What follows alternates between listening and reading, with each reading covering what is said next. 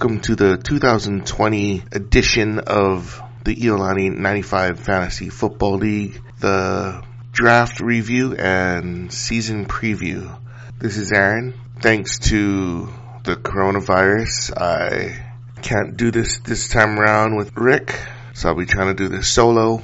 So yeah, so last week we finished our our annual snake draft. This time around we did it online for the uninitiated, it's a 12 team half point PPR, one quarterback, two running back, two wide receiver, one tight end, one flex defense, kicker, six bench spots, and I think we're doing three IR spots.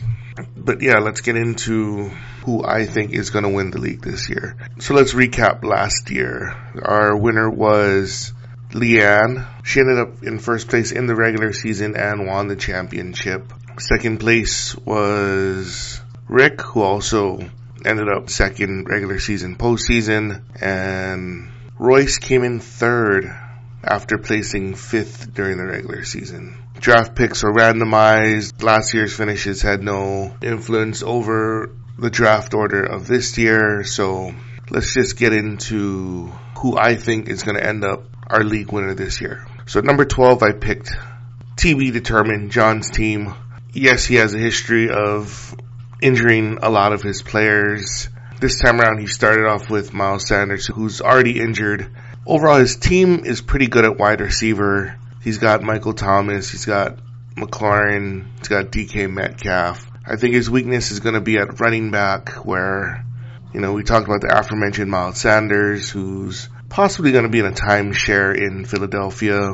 His RB2 right now is going to either be Jonathan Taylor, who should take the job from Marlon Mack, and the other option being Antonio Gibson, who is a running back being turned into a wide receiver as we speak in Washington. He has strong upside, but no guarantees that his evolution will do well.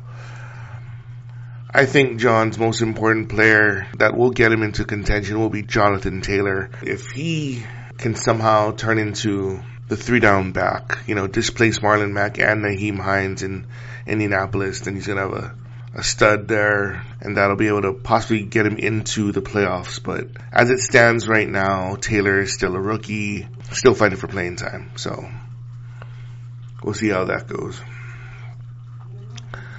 In 11th place, I picked pop star, not a doctor, aka Jared. For his team, he's pretty good at wide receiver and tight end. So he's got Hopkins, Cooper, Jarvis Landry, Kittle. So wide receivers are pretty well locked down. The issue becomes his RB2. Um, Henry's a stud, we all know that, but Kareem Hunt, unless Nick Chubb goes down, his upside is limited, and on the bench he has Jordan Howard, which he's okay, but he's not an explosive RB2 that you would de- depend on for points and scoring. So without those two guys, you know, without that RB2, his team is going to have a lot of problems. Um, I think his most important player will be Kareem Akers, or more importantly, Nick Chubb. Um, you know, if Kareem Akers evolves into a a slot receiver or something and catches 80 passes and also rushes for a couple hundred yards, he's going to be very valuable. And if Nick Chubb so happens to get injured, Kareem Hunt becomes an RB1, you know, super productive as we've seen uh, in his past at Kansas City. So if that happens, you know, Jared can possibly get into the playoff discussion. In 10th place, I picked the Marvel Universe, Brent's team. Um, so his his quarterback and RB positions are pretty well stocked. The upside is crazy, you know, especially since you have Lamar Jackson. He's like another running back back there. You pair that with a pretty consistent Joe Mixon, that's pretty good. The other, the weakness of the team is the fact that you're not sure what the actual production is going to be out of that flex and RB2 position. You've got Cam Akers, Dobbins, DeAndre Swift, possibly Deebo Samuels. You've got a lot of guys that can do a lot of things, but because three of the four guys are rookies, they're still fighting for for a job. So that could be a problem early on in the season. If you're playing Brent, you hope to get him in the first four or five weeks because if all his if all the rookies hit, you know he's gonna have a lot of options at at the RB and flex, and that'll leave a lot of people in bad shape, you know, in the second half of the season. So I think his most important player is Cam Akers. Cam Akers right now has the clearest shot at a starting job with the Rams. Um, he seems pretty secure with Swift. That's a shit show in Detroit. And with J.K. Dobbins, is he going to displace Mark Ingram? without an injury, who knows? If again all his rookie running backs hit, it's a that'll be a treasure trove for somebody to get a trade for, or or Brent goes into good shape going into the playoffs with that lineup. So in ninth place, Stanton's team, newly monikered, my team's Adam Shame. I kind of get it. I get it. I get it. I think with Stanton's team, what's best about his team is that it's very consistent you know, you've got players across the board that will put up solid numbers. The weakness is the fact that you're looking for the game breaker and I'm not sure if it's there. The only person I see that will possibly evolve into that player, Marquise Brown. If he can become somewhere similar to Antonio Brown, that's what's gonna take Stanton's team over the top. It's real bunched up. If Marquise Brown can elevate his game, that'll elevate Stanton's team and get him into, you know, possibly the back end of the playoffs. So in eighth place, I picked Rick's Ibeer Clyde. His team overall has very high scoring potential. Across the board, he has very productive players. He is pretty reliant on Clyde Edwards Helaire to perform out of the gate at a very high level. That could be possibly an issue. But I think what's more important are the injuries to players and some of their some of the age issues that you have. So for example, you know, David Montgomery is already coming off a groin injury. Odell Beckham, I think last year had a sports hernia injury and AJ Green missed almost a year and a half with ankle and leg injuries. If they can stay reasonably healthy, Rick's team should be in good shape. But I think it more importantly goes back on to David Montgomery. He's a solid RB2 due to volume alone. If, if he's still hurt, if he's injured on the bench, he's got on Johnson and Darrel Williams. And that's a steep production drop off from Montgomery. So right now he's fighting for a back end slot in the playoffs. Montgomery might take him over the top. If not, he might just miss out. So in sixth place, we had a tie. I'll go with uh, the LA Deviants first, Royce's team. His team is pretty stacked in terms of wide receivers, Juju, Tyreek Hill, so that T.Y. Hilton, so that's pretty explosive. He's even got DeVante Parker sitting on his bench. Issue now becomes his RB position. He's got Mark Ingram, who is solid, a little old at 30, and he has Kenyan Drake, who, who has never had the opportunity to be the lead dog in Arizona. We'll see if they can live up to expectations because on the bench he's got Sony Michel who who is solid, but you never know what the hell's gonna happen with New England running back. So so for me, his most important player becomes Mark Ingram. If Mark Ingram holds on to the job, that has a trickle down effect onto J.K. Dobbins. You know, he had he had a lot of touchdowns last year. If he can manage to put up a similar number, he'll be a very strong producer. If not, that means probably even more opportunities for Lamar Jackson and Dobbin. So we'll see how that goes. So he and Grant's team, Shark Week, are, are right on that cusp at sixth place. So going into Grant's team, strong overall team, solid depth. He's, he's got Zach Moss and Tyler Boyd on the bench. He's got Zeke's handcuffed Tony Pollard, so he's got the running back position and for the Cowboys locked up. I think the only issue that can possibly happen would be Josh Allen. Like with any running quarterback, they want him to run less. The more you run, the more, the greater you risk injury, you know, lower body or concussions. They added some weapons outside. Buffalo did. So I'm thinking they want Josh Allen to run less. And if he does, his ceiling is not as high. His floor, his floor is well established with his run game. He, he's been scoring a lot of touchdowns. So if Zach Moss takes those short yardage touchdowns instead of Josh Allen, he loses some of his value as well. Because his team is so solid, Grant's team, I think his most important player will be Aaron Jones. You know, Jones had 19 touchdowns last year. It's probably not going to re- repeat again, but how far does he regress? That's the question. If he drops all the way down to six, seven touchdowns, that means AJ Dillon's doing some work. You know, Aaron Jones might be relegated to just a flex play. If Aaron Jones maintains a thousand yards, 10 touchdowns, that's perfectly fine, but we'll see. So, Grant and Royce both contending to make the bottom half of the playoffs. It'll be a dogfight definitely throughout the entire season.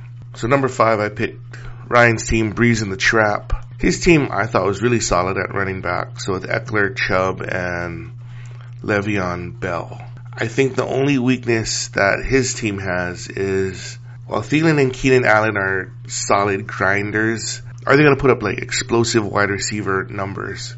If they can do that, this team will have really big weeks and they'll be in contention for a high point score of the week. But if not, you know, they'll still be solid. They're going to win a lot of games. I think the burden will lay on Le'Veon Bell. One, he's got to stay healthy. Two, he's got Frank Gore to contend with, so he might lose carries. Three, Adam Gase apparently hates his ass, so what might be best is he gets traded or released and picked up by another team that values his skill set. I think Ryan's team is going to make it definitely into the playoffs. If he gets some big wide receiver numbers, he's going to have a couple of high point weeks. If not, he'll he'll be top three or four every week. So number four, my team, I actually tied with Danny's team. So Danny and I tied for third place, but I'll say my team is fourth place. Deshaun of Kamara virus. I went running back heavy, kind of the tendency of what I was trying to do this entire year draft wise. My issue is that I have uh, I have a lot of wide receiver twos. Wide receiver twos in the sense of fantasy. I have, you know, Courtland Sutton, DJ Moore. Are they wide receiver one producers in fantasy? That's to be determined this year. If they become that, if they ascend to, you know, elite wide receiver one status, my team will be set up in very good shape, especially if my running backs stay healthy. If they don't stay healthy, all bets are off. My most important player will be James Conner, bell cow of the Steelers. If he stays healthy and productive, I can roll with three running backs. That's good. I can roll with two running backs. I'll be okay. I should put up some decent points, especially so long as my team stays healthy. If the wheels start falling off, then I'm as bad a shape as anybody else. So number three, Danny's team, Mecole Hardman, he had the number one pick, so we all knew he who he was going to take. That was going to be McCaffrey. If you follow any of the fantasy prognosticators, what that number one team likes to do, if possible, is going for the kill right off the bat. Get number one running back, get number one quarterback, in this case Patrick Mahomes, and then possibly get a high end number one receiver or a tight end. So he got Chris Godwin and Zach Ertz. So both guys in the top five at their respective categories. So whereas an entire starting roster, his team is very elite. I think the only issue that Danny's team will have is the flex. Right now he's starting Matt Breida. He could be good. I think that's his most important player. If Matt Breida becomes the no doubt number one starting running back, Danny might run away with this league and score a lot of points every week. But if Breida has to split time with Jordan Howard, you know, Danny's got also John Brown on the bench, Darius Slayton, so they're okay, but they're not consistently high point scorers. Right now, Danny's probably in the top three, probably third seed behind the next two teams. So at number two, the defending champion, Liane, Gallup in the Woods. Just like Danny's team, elite starters top to bottom. Even at the flex, she's got Michael Gallup. The issue slash mo- most important player will be Leonard Fournette. When he was with Jacksonville, his numbers were gonna be pretty high. Now that he's with Tampa, we have no idea what's gonna happen. He could be the Garrett Blount type player who just pounds touchdowns, 40 yards, two touchdowns a game. We don't know. But if Fournette gets a thousand yards or 1200 combined, 1200 combined yards, 10, 15 touchdowns, Liane's team is going to be possibly walking away with back-to-back championships. But without Fournette, she's still got a solid team. It'll yet to be determined if she's going to be like the highest scoring team in the league or whatever, but guarantee she's making the playoffs. I'm picking her as a two seed behind, to my surprise, and probably to your surprise, the walking ER, Bryce's team, is predicted by my statistical data as being the number one team in the league this year.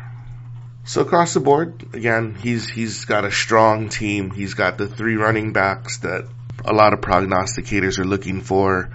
Saquon, Gurley, David Johnson. Solid, solid receivers, Cooper Kupp, Tyler Lockett, strong tight end, Waller. Decent depth. He's got Stefon Diggs. He's got Sterling Shepard as well. And he's got Carson Wentz, who's probably a third tier quarterback, but still very strong, uh, especially for waiting that long at pick 11. The only thing that will bring him down this year will be the fact that either David Johnson and or Todd Gurley just continue to trend downward. Gurley's been hurt, or he hasn't really been hurt. He's just been not productive the last year and change. And David Johnson, while he's a good pass catcher, he's not a very good running back.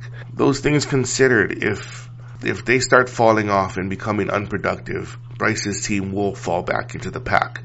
That being said, if Gurley has a renaissance, goes off, and David Johnson in Houston just becomes, you know, 100 catch monster, Bryce's team is walking away with it. I mean, his team is going to score a lot of points. He's got pretty solid depth. So yeah, as much crap as, I was giving Bryce before the draft, he did a really good job this year. Liane's number two and Danny did exactly what he was supposed to do at the number one position to come in in the top three. But what the hell do I know? I'm just prognosticating. Um, and I don't get paid for this shit anyway. But if you guys have questions or comments, feel free to hit me up. Once the coronavirus bullshit, EA's incompetence, whatever the hell you want to call it, gets lifted, Rick and I will try to get back to doing our weekly recaps, or I might have Rick just do them on his own. Hopefully the season keeps going. Looking forward to a lot of trash talk this year. But yeah, hopefully you guys are all doing well out there. Wash your freaking hands. Wear your damn masks. Social distance when necessary. And hopefully we can watch a football game in a group in the very not too distant future. That's all I got this time around. This is Aaron. Unfortunately, I'm only in fourth place, so that sucks. But talk to you guys later.